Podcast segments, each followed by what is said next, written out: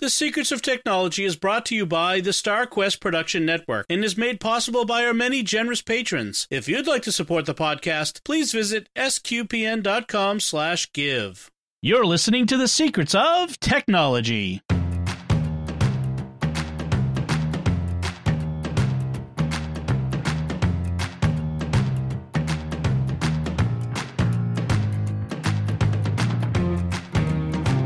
Hi, I'm Dom Bettinelli, and you're listening to The Secrets of Technology, where we discuss the technology news that's important to you from a uniquely Catholic point of view. And joining me today on the panel are Thomas Enero. Hey, Thomas. Hey, Dom. And Jack Barazzini. Hey, Jack. Hey, Dom. To start, I first, before we do anything else, I want to tell you about another show that's on the StarQuest network that I know you're going to enjoy. If you like the secrets of technology, you're going to like Let's Science. It's a new show that we've started. It's every other week, and it has uh, our, my three favorite Australians.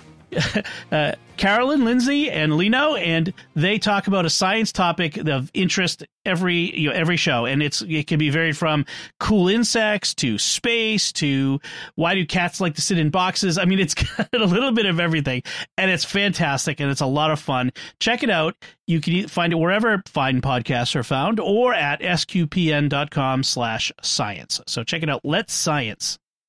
Uh, I also want to make a program note next week as we record this on September 14th, which is the Feast of Our Lady of Sorrows.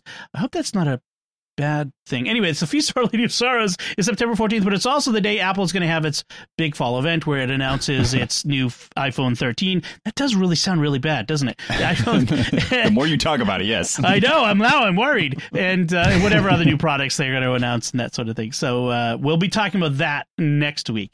Uh, but this week we've got a fine slate of things to discuss, and the first thing I want to talk about is some feedback we got from a listener. Richard sent in an email. He said, uh, I decided to change from Google search, and I discovered on Bing that you can contribute to a charity from their list, and that there are many Catholic charities that are on the list, including his own diocese, he mentions. Uh, and he gave a link, microsoft.com slash rewards slash give mode. Uh, but if you if you uh, Google it, you should be able to find.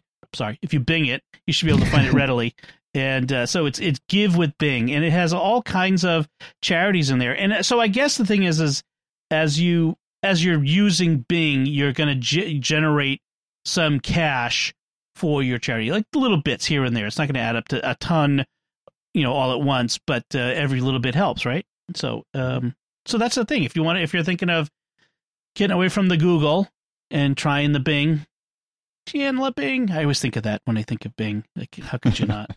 But uh, so, uh, do you guys what what do you guys use for search engine? I just use Google because it's the default and it gets me what I need for the most part. Oh, see, I'm a DuckDuckGo user. That's mine. Yeah, same Privacy here. and security. Yes. so I use DuckDuckGo, and then when necessary, I do the Bang G uh, code. Did mm-hmm. so you know about that? So yep. if you go to DuckDuckGo yeah. and you do, type in your search and you type a bang as programmers speak for exclamation point because programmers need to change everything. Exclamation point G, it will search Google, but it will strip out all the identifying information. It anonymizes the mm. search. And you could do that GM for Google Maps, GI for Google Images. So it works like that. So, so if you um, exclamation point G. So I, yeah, I've done the same thing. I've set my default search engine to DuckDuckGo. All right. So that's good. Thank you, Richard, for that tip. That's a great tip. Uh, let's move on to our primary topic tonight, which is all about buying your own cable modem. Now, guys, a couple weeks ago we talked about uh, buying your own router. Buying, you know, what do you look for when you're buying a router? Uh, but now we're going to talk about buying your own cable modem. And so the the first question, of course, is what's the modem? what's the what makes it different from my Wi-Fi router? Well, we got to put that sound in, right? You got to put the, uh, good old fashioned AOL dial up sound. yeah. I got to now. I got to go find it on Google on you know the sound bites, and I'll put it in here. So.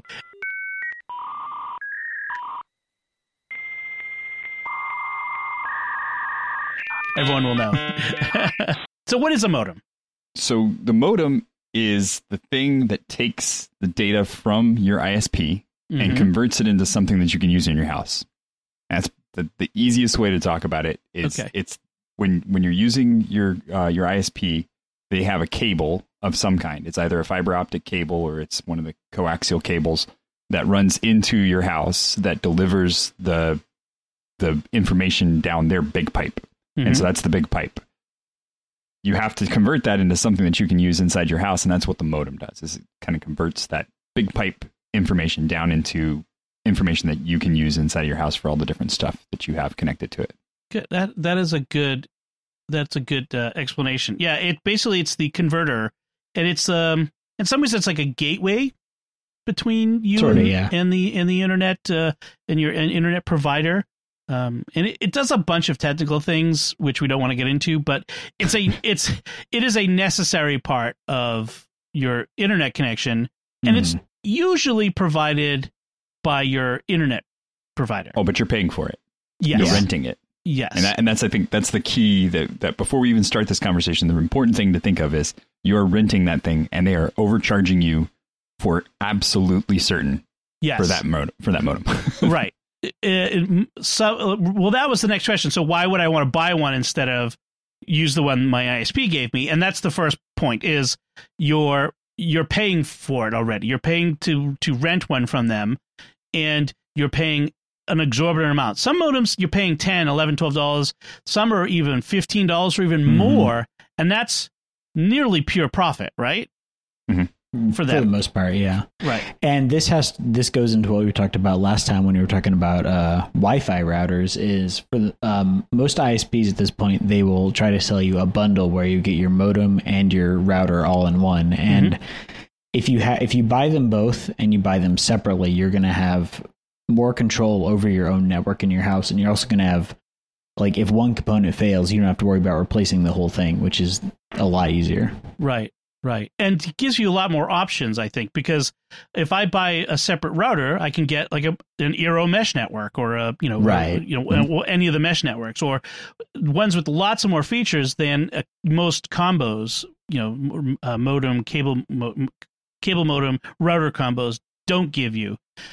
Uh, and I think another thing might be is the the modems you get are generally kind of cheap from the ISP, Mhm. the ones that they give Yeah. you. They're they're not all that capable of of higher speeds and data quality and that sort of thing, right? Yeah, and- and I think uh, one thing to consider there too is that they're not really thinking about they they just want something that works, and so they want a workhorse that's that's going to function most of the time. And if you ever have problems with your speed, if you ever have problems with uh, your co- connectivity, it's probably because that modem's having an issue. Right. The the one big advantage, and this is the only thing that I'll give the ISPs is the one big advantage is since you're renting the thing, you can always return it and get Mhm. another one They're responsible And- for it. they're Yeah. they're responsible for it. That's that's the only advantage they have. That being said, when you look at the price of a of a, an actual modem, it pays for itself in less than a year. Right. And so you know, within a year, you're not going to have problems with the thing. It's probably under warranty for that entire time anyway. So the company that you bought it from is probably going to replace it within the, that year. That it's going to pay for itself. right. And a modem is one of those pieces of technology where if you buy a decent modem, you're not going to need to replace it for three to five years Right. at least. Right. You know, that's actually something to to think about too. Is, is if if you've had your cable company, your ISP provided modem for more than three or four years, even if you're Mhm. not going to buy a new one, which you know, you- th- th- th- someone may come down and say, "I don't really want to ha- deal with that hassle." So even if you don't want to buy a new one, you might want to check with them about upgrading your modem. Should I get Yeah. a new modem? You know, give them a call to talk to the technical people. You know, you might have to upgrade your speed, but you might actually find out you could get a higher speed plan for the same amount of money if you just switch out your modem. I Right. I recently upgraded my speed and they they they sent out a new modem and a technician put it in and it's like, "Oh, okay." Uh, so you know, that's that's something to keep in mind is even if you're not if you don't you decide buying one is not for you, you might want to give them a call anyway Mhm. and that's actually part of it by the way i mentioned is if if someone one of the pros of renting it besides the they have to support it is setting up your own modem some people may think well the installation might be too much of a hassle is that really a a, a concern For most things, your modem is going to be plug and play. The biggest the biggest issue you're going to have is when you're setting up your Wi-Fi. That's where you're going to have to go in and actually mess with your settings and everything. But most Wi-Fi systems now have an app that you can just connect to on your phone that makes it really easy. But for the most part, your modem is you plug in your coaxial or your fiber connection on one end, you plug in your Ethernet on the other end, and you plug that into either your computer or your router, and you're good to go. Do you have to contact your ISP to tell them I've got I've replaced your modem with my own? So that they can approve it. Yeah. Well, that and, and so that they can take the charge off of your right. bill. Yeah. so you don't have to keep paying thing. for the one. Yes. Where you do I send this one? modem otherwise? yeah. Where do I send your modem? I'm sending it back. Uh, okay. Okay. That's a good thing to keep in mind. Um, one of the things I, I was reading, uh, and I'll have a link in the show notes about this, is that Comcast, which is probably might be the biggest uh, home internet provider right now, is in some cases charging people an extra 50 bucks a month for for bringing your own modem. And it's kind of a convoluted thing having to do with data caps and unlimited data plans. And basically for the, a regular plan, they want you to they, they cap your data at 1 terabyte a month, which sounds like a lot until you start downloading things and watching movies and have kids and all that sort of stuff. Uh, and so you can if you rent their modem it's like 15 bucks a month, which is still outrageously expensive. But if you don't rent their modem and w- still want unlimited data, well, no, if you don't rent their modem, they say you have to take their unlimited data plan, and that's an extra 50 bucks a month. So there, it, there's a like a $35 surcharge on it. So it's not in every market yet. So just be aware of that and maybe think about switching to another provider if that if yeah. they try to do that to you. Uh, Comcast is uh, well, they're losing they're losing people to cord cutters, and so they're trying to keep their profits in another direction. Yeah, that's crazy.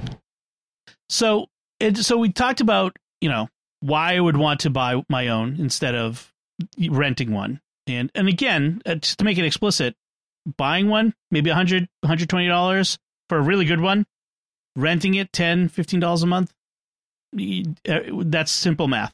Uh, we talked about whether I might want to get a router modem combo or two separate, and probably two separate is is better for most. most. And then the cost we talked about that. Uh, you know the cost. So what do I look for? What when I go to look at online for at modems? How do I decide which one to buy? And there's a bunch of different data that the you know technical specs that they have. And one of the first ones is I see is DOCSIS, DOCSIS 3, DOCSIS 3.1. What do I got to worry about there? Which, which one do I want? This one's really easy. If you have 100 megabits per second speed at your house, you need the 3.1 to be able to push it through. Is it 100 or 1 gigabit? It's a 100, really, because okay. because the other one, the 3 3.0 caps at about 64. So okay. you'll get most of your 100, but you're going to get a cap at about 64. So that's that's your big issue there is if your speeds that if the speeds that you're looking for are to hit that 100 megabits a second, you want the you want the 3.1. And the price between them is really it's like 20 30 bucks more expensive for a 3.1 than it is for a 3. So Yeah. I would say if you're buying a modem, go ahead and buy a 3.1 cuz you're going to be future proofing yourself. Right, right. Okay. It's 3.1. Then the other thing I see is a lot of times is we see numbers like 8 by 4 or uh, you know 32 by 32. What is that all about and what what numbers am I looking for there? So that's the pipe conversion. Like when I was when I was saying you got the big pipe going down to the little pipe, uh, that's that's what you're what you're talking about. So the number on the left side of that is the is the speed from your ISP. And so that's if you think about that, that's your your download speed. You want a bigger number on the left side, and then uh, the number on the right side is you going back to them. So that's how many channels you can push through to them. Now, the only reason you would want a big number on the right side of that X is if you're trying to run a gaming server, a website, uh, some function that you think are, a lot of people are going to be coming to your, uh, they're going to be needing data from your internals. That's the only reason you would need a bigger number on that. A lot of um, different people. Right. Yeah. Right. A lot of different people, not just one person. You know, if you got five people visiting your website, you're going to be okay. right. Right. So and so the what so the number we want like what what would be the basic number we want to make sure to have on that left side in the downstreams? It, it varies. it depends on your house. If you're if Yeah. you're an IoT house that's got a lot of stuff that's trying to talk back and forth, then you're going to want probably in the 32 range. Um, but if you've got you know if you've got one main streamer that's like the the TV in your living room, and then a few laptops that connect or some things that are on at different times, then you can get away with a lower number there. Eight's low, uh, so 16 to 32 is probably good. Yeah, 16 minimum, 32 is better. Is probably okay. And again, the difference in cost is not huge for for like Right. say 8 to 16 to 32. Yeah. Uh, so and then in addition to those two bits of data, we need to know the download speed that the modem's capable of, right? Like if I'm paying for uh, 500 down and 100 up, I want a modem that can do 500 down at least, right? Yes. Yes. Um, and probably build in enough for what I can, what I'm hoping to do within the next, like if we replace this every three years, kind of look look out three years and say, am I going to need more than 500 in three years? And if I if I think I am, maybe I need to get one that's a little more capable, build in a little extra. Right. And if you're buying a modem that can do DOCSIS 3.1, most likely it's going to be able to handle at least a gigabit, um, if not more. Um, but obviously, the higher number, the better. and of course that different ISPs, Verizon, uh, AT&T, Comcast, you know, all the different ones, different modems will be compa- compatible with different ISPs, right? So I need to I need to make sure my modem will work. What's the what's the best way to to make sure that my modem will work with them?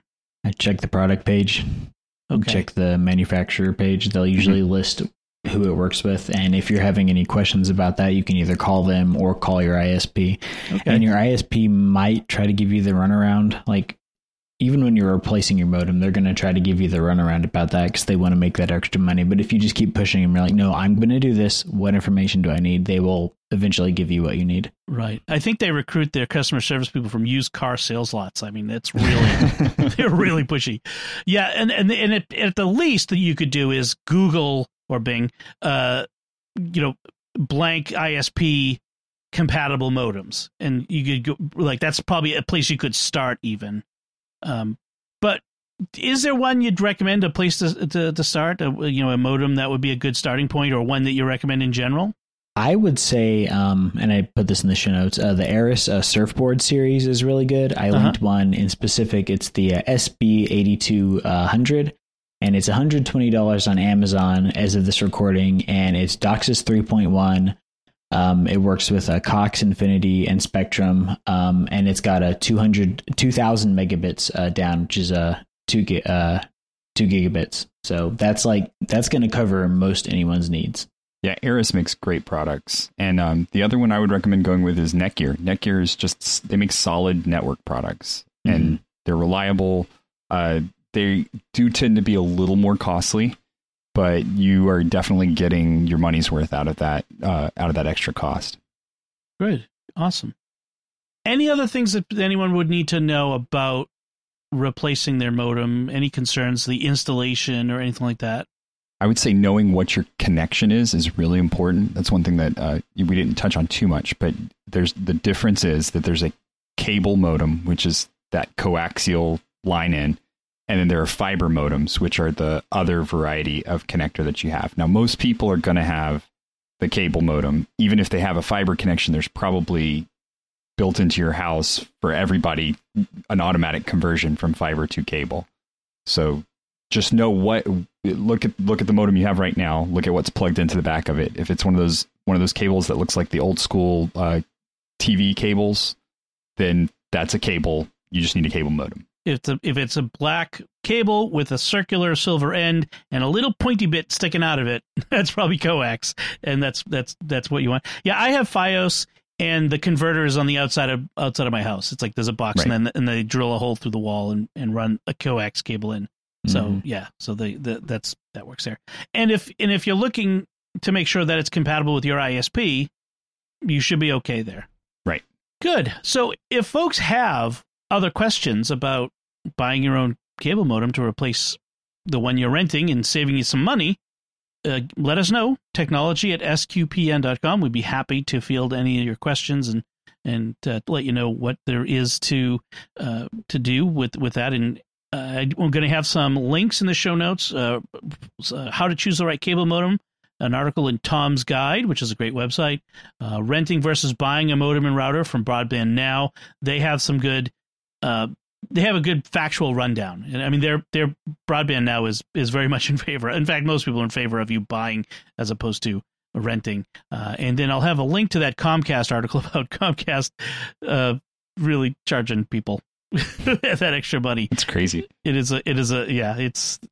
Well, the thing that kills me about it too is like one of the arguments that I've heard is that uh, if you call customer service, they'll say, "Oh, well, I'll just ping your modem and reset it," and and that's something they can do even if you have your own modem because what they're doing is essentially just sending a, a buzz down the line that even if you have your own modem, when it receives that buzz, it goes, "Oh, okay, I'll just restart now."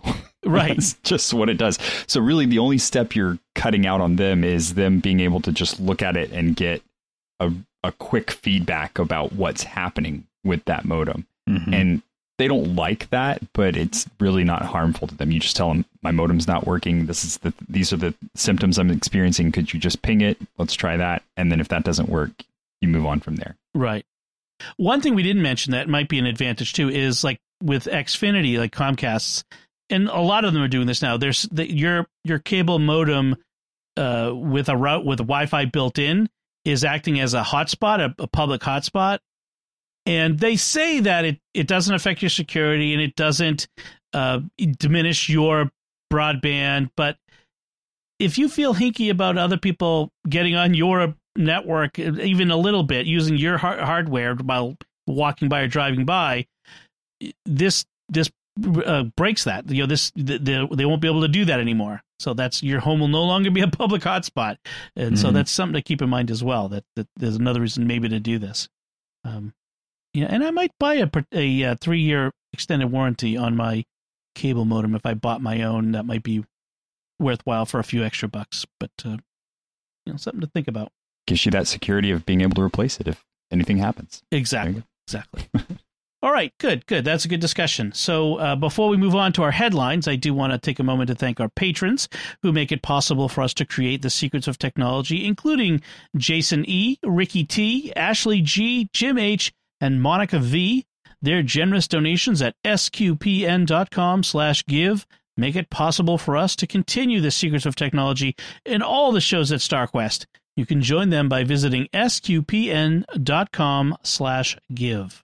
So, a little follow up headline to start with. We talked a few weeks ago about Apple's controversial plan to with new child protection features that were going to come in their software on the, their various devices, mostly I think in iOS and iPadOS. Uh, but uh, it was going. It was three things. It was going to be special protection on devices that they knew were owned by kids under a certain age. That if they were receiving um, explicit images or searching for certain things, that it would pop up warnings and eventually could tell them, "I'm going to tell your parents on you." if you don't stop doing this, uh, and and so there was that. There was another one called um, uh, series for Siri search where it would look for particular keywords that people were searching for, and if they were, especially if kids were looking for certain things, again alerting and uh, you know saying no no this is uh, inappropriate.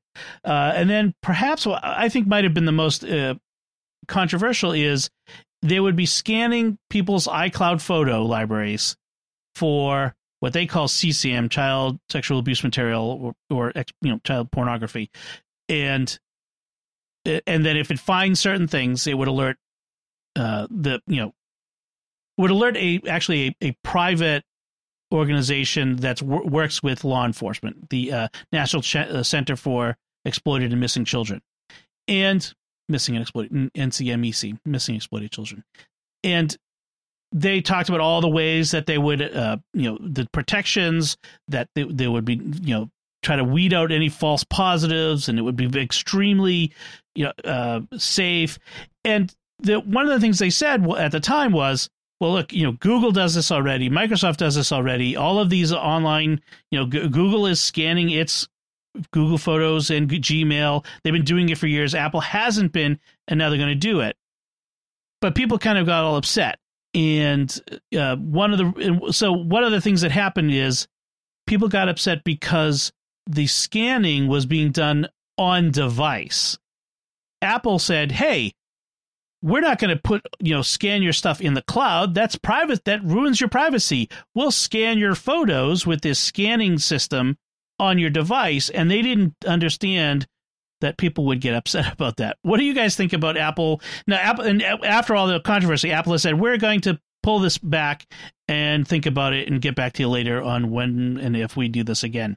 What do you guys think about all this?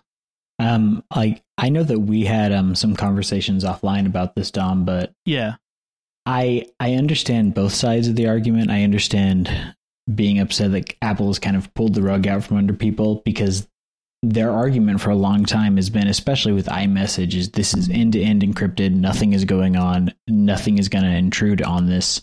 And they kind of flip the switch on that with this. But I also understand that this is not the same thing as I've seen some people make the analogy that this is like Apple coming into your house and like searching through your drawers and making sure you don't have any contraband it's not really the same thing because you are storing your data on their systems offline. And so there needs to be some sort of accountability for that because these are systems that are going to be exploited by people who want to do nefarious things. I think it's just a matter of navigating where is that line and how do we how do we view that paradigm shift with like with this kind of data because people are always going to exploit these kind of systems for criminal purposes. I'm I'm I'm interested at the fact that it was the fact that it was on the device that bothered people. Like if as if somehow it having been in the cloud in between would have been better. I don't like if if, if it bothers you, it bothers you. I don't really see how. I, I think the the problem was they were installing the the mindset or the the thought was Apple is installing a a surveillance system on my phone, which then opens up the door to other government agencies saying we want access to that surveillance system that you've installed on the phone. Oh, that kind of makes sense. Yeah, and we kind of talked about this when we talked, you know, originally in episode 127, you and I and Pat, and mm-hmm. and at the time I was saying, yeah, but then Apple could say no, like just just because they've opened the door to one thing doesn't mean that they have to open the door to all the rest. But yeah, I agree. Like if you're upset that your stuff is being scanned, you you know you better be using well i was going to say proton mail but that doesn't work anymore uh, proton mail just uh, came out that they had been giving stuff to, to law enforcement but you better be using systems on you know that don't upload stuff into the cloud because all the stuff all your mail all that stuff is being scanned for mm-hmm. e- either this sort of stuff or other things you know wherever you go so I, I feel like you're fighting a battle that's already been lost in that case, in one sense. But but the the the counter to that is even if it's been lost, we can't just keep losing because eventually it is going to be right. you know keyloggers that track everything that you say and the thought police right knocking on your door. Yeah. Right, right. We do need to push back. I think the hard thing is is that and this is where I've been kind of trying to view it is that a lot of the times like the criticisms of this kind of system are valid because it is a it is a sl- like you know not to use that term but a slippery slope of an intrusion of our privacy but i do think we kind of need to shift the way we're viewing things and that people kind of come up with analogies where it's not the same thing as like someone coming to your house and searching through your thing or someone searching all your mail but because if you you have this kind of information which is infinitely copyable it is a different kind of impact than it would be if it was a physical item and that's right. why it's different from like one person doing something in their house that is criminal if you are doing this kind of thing you are sending it out to potentially thousands or hundreds of thousands of people mm-hmm. so it is it is a different kind of problem and we need to figure out culturally where we're comfortable with the bottleneck being in terms of things being searched. And yeah. and to be clear, as we talked about before, they're searching for known files. Like these, these right. they're not looking for. Oh, there's a you have a photo of a naked kid in a bathtub. Well, that's just my my two year old. I was giving him a bath that they look cute. No, no, no, that's not happening. What they're looking for is mm-hmm. known stuff that's on file that they've seized from criminals, mm-hmm. and they're using the hashes on that. So that was so, and I don't think anybody is saying uh, there is no one who's saying we should be allowed to have this sort of material. It's it, right. It's not about the stuff they're trying to stop. Sometimes I think what it is is law enforcement says we need these tools to catch other all kinds of criminals, but they use like the worst kind to justify it. You know, we Right. need back doors because y- you don't want this kind of bad guy using your stuff, right? And we we all like no, we we we need to stop those guys at any cost, and eh, maybe not. You know, that that might yeah. yeah, because once you open a, do- a door, a back a security back door to system, that door's like it's it's it's going to get broken through by everyone, not just the people who it's intended for. Mhm. Like a door Right. is is a door to be broken through. We've talked about like Clearview AI on this uh, Mhm. show before, and Yeah. that's the same kind of thing where like Exactly. it might be useful to catch some criminals, but if the people who are using that tool, when once they get that power, they're not going to relinquish it, and that's the Mhm. worrying part. Well, and that's the interesting thing to here too is like this isn't actually good application of a machine learning algorithm because Mhm. what what I, I'm I don't know Apple's code, so I'm, I'm this is complete conjecture, but I'm sure this is the way they they were going to do it, just because I, the way they talk about it. What they were going to do is put a piece of software on your phone, and and because this is the one I think is the most concerning to people is that the catching of the messages, right? Uh, uh, Mhm. the kids doing things that they're not supposed to do, and then that being caught. Um, you could compare that to a keylogger, but the thing is, is that a keylogger is only as good as where the information goes. Mhm. And so if you've got a machine learning algorithm that's sitting on the phone doing a narrow set of things, just looking for, you know, this kid's under 13, they're looking for this one of these trigger words, and then just popping up a message that says, Are you sure you want to do this? Maybe let's get your parents involved. Uh, That, it to me, is really not, it's not phoning home. It's not going back to anywhere else. You know, it's just keeping this, it's got this narrow band of things that it's just doing. And I can see where it gets hairy when you talk about, okay, well, we are actually going to notify the parents. That's a little bit, you know, because then that means there is information going somewhere else that, that is triggered by something.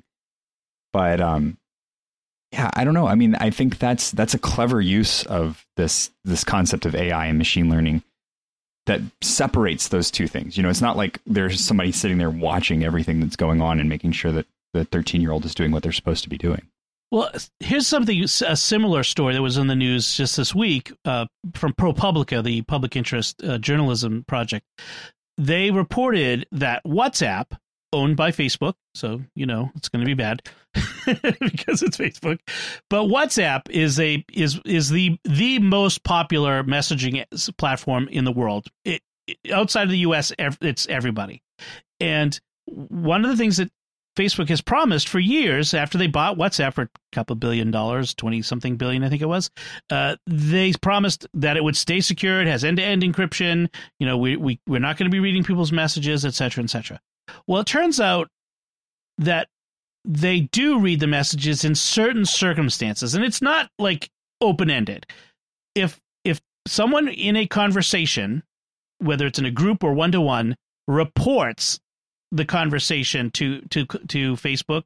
Someone's being bad. Someone has said a mean word to me, you know, or whatever it is. I mean, it could be a valid. Someone's stalking me. I, I shouldn't make uh, minimize it. But if someone reports Mhm. a conversation, the the that message and the previous five messages are sent to content moderators. To well, they don't call them content moder- moderators, but it's sent to humans to review.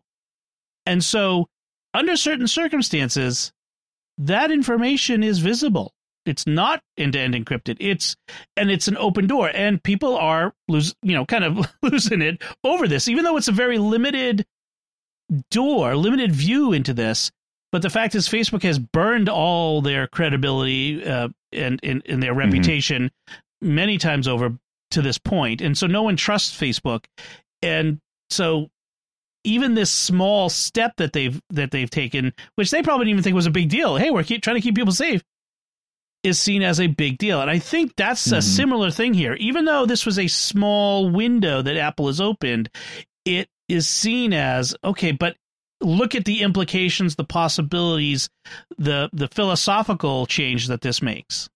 I think that's probably why and and probably why Apple didn't get out ahead of this. Why they why they got caught, you know, uh, you know unawares. I was going to use a different right. term, but it got caught unawares. Uh, is they didn't they weren't they didn't see this as that big a deal. But of course, everyone is looking at the totality of the situation and the internet, and that's why it's a big deal. So. Mm-hmm. Yeah, it's a hard thing. Yes, this is. I wouldn't want to be the guy at Apple in charge of trying to implement this sort of thing and try to keep everybody happy. This, this mm-hmm. is eh, like you said, it's a hard thing to do. Speaking of not keeping everybody happy, let's go to our next headline. Uh, this one kind of struck close to home for me because it's a service I use uh, in the past. Locast was actually was a pick of, pick of the week from me on a previous episode a while ago. Locast was uh, a TV local TV streaming service and the way it worked was is you you logged into their site and you told them where you were and you could watch all your local programming, all the local over the air, you know, ch- uh, news channels and all that sort of stuff that you would normally get from your cable company. And you say, "Well, how could you do that? That seems to be a violation of the, you know, that that, other companies had tried to do this before, Aereo and others." Locast did it because the, their their theory, their legal theory was we're a nonprofit, and so therefore we are eh, what we what they did was is technically set up antenna in different markets, and you were using an antenna. You weren't renting it. That was what Aereo's thing was. You were renting an antenna, and uh, that got shot down in the courts. Uh, but you were using an antenna that they made available for for free. You could use it for free, and um, that that was their legal in the, since they were nonprofit, they were uh, they were gonna get by on that. The they got sued, of course, and the court said, "Well, here's the problem. You were every few minutes, a certain period of time, you would pop up an ad encouraging people to become monthly donors at five dollars a month uh, to help support the service, and that is your that is over and above the cost of providing the service enough that you are violating cop- the copyright of the copyright owners by rebroadcasting their their broadcasts. And Locast at first, I got an email from them saying we're going to have to, you know, uh, we're taking out the ads in order to satisfy the court, so there won't be any ads at all. You'll just be able to watch. And then a day later, we're shutting down. so, uh, so what do you guys think of this? It's it's this. Do you think anyone's ever going to be able to do this free broadcast rebroadcasting of streaming of, of over the air TV in, in their in markets? What do you think? Probably not as long as the big guys have all the lawyers behind them. Mm-hmm. It really has to do with who has the deepest pockets. Which is sad, and I, I, the the thing that really upsets me about that ruling is the the fact that it was a monetary number. Like they put a number on it that said because you're operating above cost, that violates someone else's rights. And it's like, well, what does that mean? If you're an artist and you're being eh, supported on Patreon and you're doing fan art, right? As long as you're not making a profit, you can. So if you're only doing it the cost, so like what you, it gets really really hairy really fast. Um, and I don't like I don't like that there's like this. Oh, you're taking a job from someone else if you're making a profit by the donations that you're getting. That's uh. and this is a very specific thing. Like all they were like they weren't taking out the local ads. They weren't doing anything except just capturing a signal that's being broadcast into the air right. And running it through the internet. Like if I if I went down to a building in Boston and got permission to put an antenna on the on the roof and ran that into a you know a, an internet connection and and and picked it up on my house, that's fine. I mean, I could do that right now on my roof. I'm legally allowed to do that. If someone does it, if I have a friend who puts it on their roof for me, is that now is that legal? Maybe. Now, if I give them a couple bucks a month for the cost of it, then I'm now in illegal territory. You know, it's this weird. Mm-hmm it's a, it's yet another case where our laws have not caught up with technology. The technology has far outpaced our, our mm-hmm. laws, and there are there is a very large vested interests who who don't want them to catch up. Oh yeah, right. Well, this hurts people who need local news for like if you have got a storm or like an emergency situation. Like this is a service that could be provided to them, and this ruling is going to cut off people who need that service. Well, when I w- we had uh, the remnants of Hurricane Ida blow through, and I was a little worried that we were going to lose power. If I lose power, I don't have local cable TV. What I do have is a phone with an internet connection.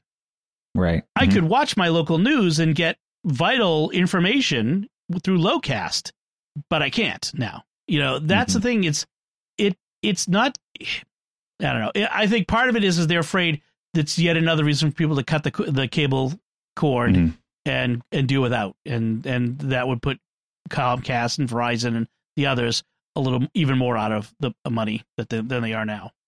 But I was going to say you could always watch your you could always watch your news on their website, but you might encounter a paywall. Yeah. Right. Or, well, or just the ads that make it impossible to use. oh like, yeah, almost every TV, local, every local TV station's website is horrible. It's just oh horrible yeah. without exception. Please show me one that is, that's, that breaks that exception. You mean you don't like the ads telling you that like eating a pound of ginger a day is going to cure all your ailments? Oh my gosh. Like, and like it fills the screen and slows down the browser, and and then you know every every twenty seconds it it the the the news broadcast is interrupted by another inane ad for ginger or acai uh, berries or something. See, I'm so glad I downloaded Vivaldi and just block all that nonsense. And I, you know, I get every once in a while I'll get a website that says, "Please disable your ad blocker," and I'm like, "No, I'll just go somewhere else." Sorry. Yeah right exactly exactly yeah that's been my yeah i i I- i've had ad blockers for a while and you know if i someone puts a posts a link to washington post i don't bother going because i know they're not Uh-huh. going to let me There's a through paywall. Yep. Mhm. and uh, so oh well i i mean there's other sources of news out there that aren't going to block me so Mhm. yeah if yeah that's a whole other conversation about reasonable ads re- reasonable advertising all right uh let's move on to our next headline which is about this australian court so this is uh, interesting an australian court has ruled that an artificial intelligence can be considered an inventor on patent filings in australia so this is specifically australia so the uh, the justice who is in charge who made this decision said that there is nothing in Australian law that says that the applicant for a patent must be human. Which I don't know. Is that maybe not assumed? Like it also says that you know that you can't you, you can't I don't know uh, kill somebody. Like I don't know. It was just like I think most laws assume that you have to be human. That's the the, the laws apply to human beings. What do y'all think of, of this this decision? I would just say, uh, quoting from the uh, Orange Catholic Bible, "Thou shalt not create a machine in the li- uh, in the likeness of a human's mind." All right. Good old Dune reference. Yes. uh, I what what about a driving car? a self-driving car Self-driving car. It's got to be moderated somehow, and there's um and if the car runs into someone or runs into some property, uh, there needs to be a way for that to be recompensed, and I think that this is paving the way for Well, that kind of thought. well the owner is responsible the owner of the car Is the owner or the writer of the, or the- software that created the, the bug, software that though? created like the that's car. the But yeah. the law already that's where you get covers- the this sort of thing is if the owner is if the owner is of the car is negligent the owner is responsible if there's a fault in the manufacture of the vehicle or the programming in this case then it's the manufacturer i mean we don't hold the car res- what are you going to put the car in jail like i mean that's the thing is, is Well, I think I think we could start setting a precedent there and saying that okay, so there is an automatic fault with the vehicle itself, and that trickles up to the manufacturer because at some point the manufacturer failed in some safety measure, and that's what caused this particular vehicle to fail. So that's that's the way that's going to fall out. I think with this with this decision, you're also going to have that same kind of thing where you might have an AI invent uh, a new way of solving uh, an equation, solving a math problem, solving a science uh, problem, and that AI was written by someone. It, so the patent belongs to the AI because that person didn't actually figure out this thing, but the patent lies with that particular uh, running of the AI. Now, the the thing that I think is going to be really interesting here, uh, from a programmer's perspective, like six levels deep on this thing what happens when you rewrite that AI or when you copy it and make a new version of it? But Mhm. that's the that's precisely the problem is the law pertains now I'm not a lawyer, don't play one on TV, The law, real lawyers could could tell me, but the law pertains to persons, persons in the mm-hmm. law, and we have in in in the U.S. corporations can be legal persons. In canon law, parishes are juridic persons; they are legal persons within canon law, so they have they have rights in and of themselves. But are we going to give personhood to the AI? And like your example about if someone writes an AI and the AI does a unique thing, does that unique thing belong to the AI or to the person who wrote the AI? Because if I own an elephant and that elephant paints a painting, whose painting is that? Is it my painting or is it the elephant's painting? Well, we have not given legal rights to elephants or monkeys or dogs, porpoises, maybe eventually we we haven't yet, and I'm not sure we should. So that painting belongs to the owner of the of the elephant. I think that whatever that AI creates belongs to the person who owns that copy of the AI, who has licensed it probably because that's where we are with software. Mm-hmm. Um, especially given that a person we can't own persons, that would be slavery, of course. So we couldn't be able to own in AI. Uh, it opens up a lot of really interesting legal. You say avenues. interesting. I say bad. Dystopian, I think is the word I was looking for. I don't know. I think it's really an open ended question at this point. Um, but I will recommend a book. Um, I'll put it in the show notes. It's called uh, What to Think About Machines That Think. And it is a collection of essays about this very issue mm-hmm. about how do we deal with AI going into the future as they become more advanced and that line between autonomy and the creators is blurred. It's a really interesting book, so I will I'll throw a link in there. So I'm remembering that we did an episode in early 2020 of this show where we talked about a Vatican conference on the topic of AIs and I think this sort of thing was brought up, and I'll have to see if I can. Yeah, it was episode fifty-five uh, from March of 2020, so right before everything went to hell in a handbasket. Uh, but uh, so yeah, there was an AI initiative, and they called for AI ethics and other things. I don't know if they talked about AI personhood, but this is definitely a question that really philosophers, ethicists, theologians should start grappling with as well. Like, what is what does it mean for an AI? Should an AI like an AI will never be a a person like a human being made in the image and likeness of God, and the church will never is. I don't think that I can say with some certainty that the church is never going to consider an AI to be a person like a human being as a person. But short of that, should AI be given legal rights? Should they be given per, uh, person you know human rights of any sort at some point. Um, I'm pretty sure uh, Jimmy Akin and I have had conversations these lines, especially at Secrets of Star Trek. And he, as he says, Data's a toaster. If you can turn him off and turn him back on, it's not a person. So, so see, and I, I, I, do come, I do come at that from a different angle. I really do think, um, I don't, I don't think we have anything approaching a self-aware object at this point, but we do have machines that are doing creative work that I believe should be recognized as independent from the person that wrote the program because it's not something that the person that wrote the program would have ever done.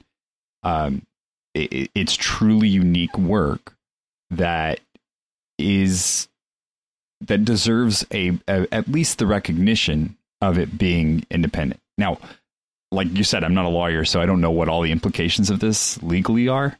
But I do believe that we need to start recognizing that we are creating machines that are doing creative work on their own.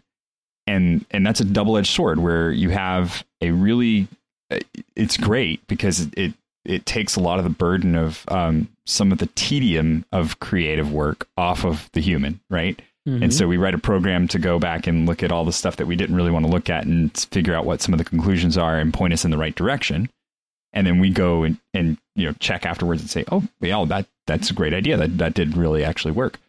Um, but then the other side of that is we don't know what the machine is going to come up with all the time because there are these hidden layers of what the machine learning is doing, and so you never want to give there never there should never be a situation in which uh, an AI is weaponized where it has the the mindset to go and kill and the ability to go and execute that because we don't know what that decision is going to come down as and we can't program ethics into a machine. And that's an that's a very important i mean we've already seen with humans sitting at a at a computer screen running a drone uh, on the other side of the world that there is a disconnect between them feeling like they're actually doing something that they have a moral judgment on and just following orders and doing what they're supposed to do.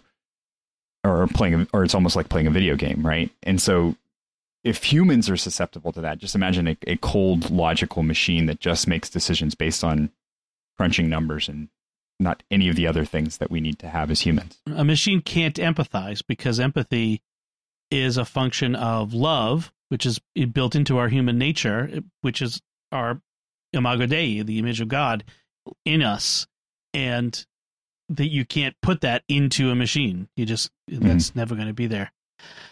I'm I'm more skeptical, but I, you know, uh, this is a difference of opinion where which has no solution at this point. I mm-hmm. think. Right. So, uh, uh, but I, I, am glad of the of the discussion, and uh, as this comes up more and more, we should continue to discuss further cases. I should follow up that uh, U.S. and EU law, I think, specifically states that a patent holder must be human. So. so it's not going to come up in the U.S. at least until they change that law. Vulcans need not apply. That's right. Poor Mister Spock. No, no patents for you. Uh, all right. So let's uh, let's move on to our picks of the week, and uh, we'll, we'll close things out with that. And our first pick is going to go to you, Thomas. What's your pick this week? Okay, so um, my pick this week is really nerdy, uh, and it's marginally techy. Uh, it's uh, I'm into tabletop wargaming, but um, anybody who's into tabletop wargaming knows that it is incredibly expensive and very complicated, and okay. there are lots of arguments and rule fights, and uh, you know, going back through massive manuals to read rules and stuff like that. Well. Uh, just recently, I found this really great uh, tabletop wargaming community that's called One Page Rules. Uh, and what it is is they boil the the wargaming rules down to what fits on one page front and back. And it, they have a bigger manual that explains all of the you know outside cases and intricacies and things like that. Uh, but basically, you have one page of rules that handles the overall mechanics of the game, and then you have one page of rules that is your armies, how to build your armies, and what the rules for your particular units are. And fantastic community. Uh, they have basically taken one of the very prominent properties in uh, wargaming and made knockoffs of the of those properties. So one is called uh, Grimdark Future, and the other is called Age of Fantasy. And they're okay. if, if, you know if you know tabletop wargaming, I wonder what those are references. You, you, know what they you know what they're references to.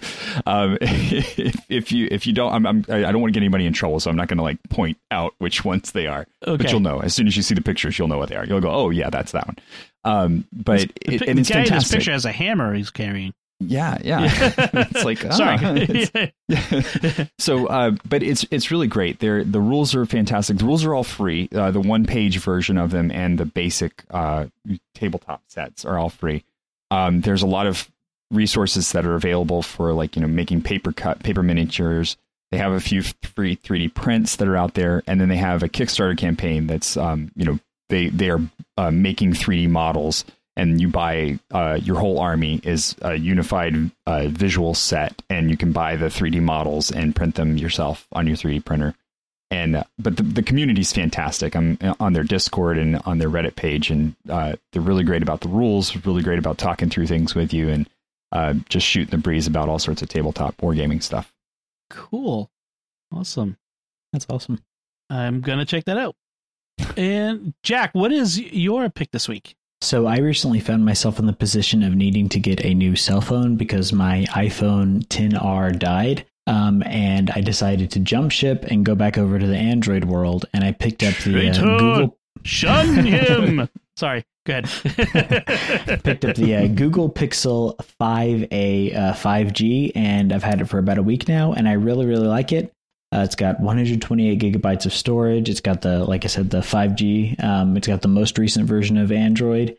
It's got the nice uh, pixel cameras and all the Google AI uh, software along with the camera, which is really nice. Um, and the main reason I went for it is that it was uh, $450 as opposed to getting a new uh, iPhone or uh, used actually iPhone 10R, which is still at least $100 more. Um, and I know it's kind of the lower version uh, or the the mid tier for uh, Android phones, but for 95% of people, it's going to be what you need. Um, and I like it a lot, and it's you can get it unlocked, and it's it's a good phone, good solid phone. Cool. Yeah, I, I seem to think Father Corey is, uh, is a Pixel guy too. So yeah, he his is a little older, but it's a nice phone. I mean, if I was gonna if I was gonna go Android, not that I'm not going to, but if I was, I would probably be looking at the uh, at the, the Pixels because that's a good phone. Awesome, Yeah. cool. So my pick this week is another piece of a little bit of software that is does uh, it's from a company called Many Tricks, and it this is this is a Many Trick pony. Uh, it's called Moom, M O O M, and what this does is it lets you move and arrange your windows uh, on your on your Mac. It's a Mac software uh, with ease, and it does it in several different ways. So one of the ways it does is it with key combinations. So if I call up the Moom window, uh, and uh, you could use any, you could set it for whatever uh, key command it is, but I have it programmed to a key on my uh, computer, and I can um, bring in this window, and I can move the the a window of a program to the le- to fill up the left half of the screen, the right half of the screen. I can send it to my other monitor. I can make it a quarter size. Uh, if I hover my mouse over the uh, little green, uh, you know, uh, expand. So the the, the um, Macs have the red, yellow, green buttons on the top of every window. If I hover over that, it drops a little window down, and I can sort of draw on a grid where I want my window to be in my screen and how big. Uh, oh. I, I, can set uh, custom um, settings, so I can say uh, set up my my monitor for uh, podcasting, and when I do that, it makes a thin browser window from Brave, uh, about a I'd say a quarter of the screen on on the left. Then it puts another browser window that's about half the size of the screen to the right of that. It moves some other windows around, and it does all this. For, and then I can say I'm done, and puts everything back. So it does all these very different, a lot of different, many tricks, uh, ways of managing your windows, and it really makes a huge difference. Uh, one of the things I love is I have a key command where I can where I I click the the key command and it moves the active window underneath my cursor, which is great when you have two 27 inch screens and the window of the app you just opened is way over there. It's like scroll, scroll, scroll. I just do you know Command W or uh, the caps lock W, and boom, pops over and under my cursor, and it's really great. So uh, that is Moom, and it is available in the Mac App Store. It's available on SetApp, I think. Oh, I don't remember if it's on SetApp, but it's definitely uh, in the Mac App Store. You can buy it directly from them, and it is inexpensive. It's ten dollars, so well worth it, I think. Good.